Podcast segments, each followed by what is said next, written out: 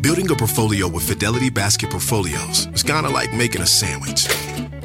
It's as simple as picking your stocks and ETFs, sort of like your meats and other toppings, and managing it as one big juicy investment. Mmm, now that's pretty good. Learn more at fidelity.com slash baskets. Investing involves risk, including risk of loss. Fidelity Brokerage Services, LLC. Member NYSE SIPC.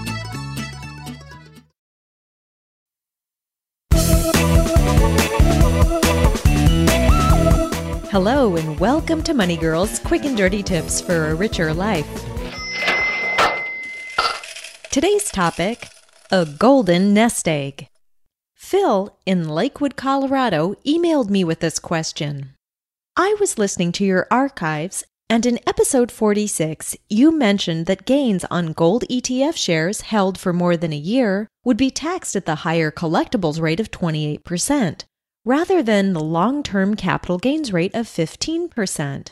What would happen if I sold all my gold ETF shares in my traditional IRA after holding for 11 months, used the proceeds to buy another stock, then sold that and rotated back into ETFs? Would I be taxed at a lower rate?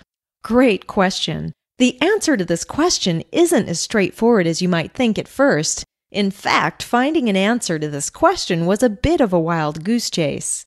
The IRS considers owning physical gold or silver, including shares of exchange traded funds that hold gold or silver for you, to be the same thing as owning a collectible. And you're right, Phil. The long term capital gains rate on collectibles is 28%, not the 15% that applies to stocks and other investments, which is really unfortunate. The short term capital gains rate for gold or silver ETF shares is the same as for other investments, your ordinary income tax rate. These tax rates apply for shares held outside of a tax advantaged account. But what's the scoop when it comes to owning gold or silver ETF shares inside an IRA? Although you can own almost any type of asset in an IRA, the IRS prohibits owning collectibles in an IRA, including metals and coins, except for certain kinds of bullion and certain coins minted by the U.S. Treasury. According to IRS Publication 590, quote, if an IRA invests in collectibles, the amount invested is considered distributed in the year invested, unquote. The account owner would have to pay a 10% penalty on the amount invested in a collectible since it would be considered an early withdrawal. Ouch! This makes it sound like owning precious metal ETFs in an IRA isn't such a good idea. But are gold and silver ETF shares held in an IRA really considered to be collectibles? Hey there, I want to tell you about one of my favorite podcasts, Freakonomics Radio. Every week, host and best-selling author Stephen Dubner dives into the hidden side of business economics, and so much more. He interviews CEOs, historians, and Nobel laureates to explore all kinds of topics, like why the best employees can make the worst bosses. And how whales went from being economic engines to environmental icons. If you're a curious person looking to better understand the world around you, You'll find everything you're looking for on Freakonomics Radio. Listen wherever you get your podcasts. Now, you'd think the answer would be yes. After all, they're considered collectibles when you buy them in a regular brokerage account. But the answer is really surprising. The IRS has made an exception for gold and silver ETFs held in an IRA. On August 10, 2007, the IRS privately ruled that shares of ETFs in the form of a trust that mirror the price of physical gold and silver do not constitute an acquisition of a collectible if they are acquired in an IRA. As a result, the IRS does not consider money invested in shares of gold and silver ETFs within an IRA to be a distribution subject to an early withdrawal penalty.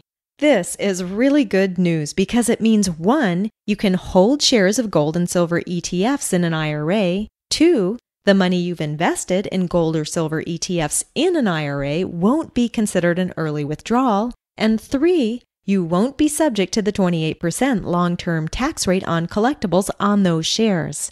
So there's no reason, at least at this time, to worry about how to avoid the collectibles tax rate when holding gold or silver ETF shares in an IRA. It doesn't apply.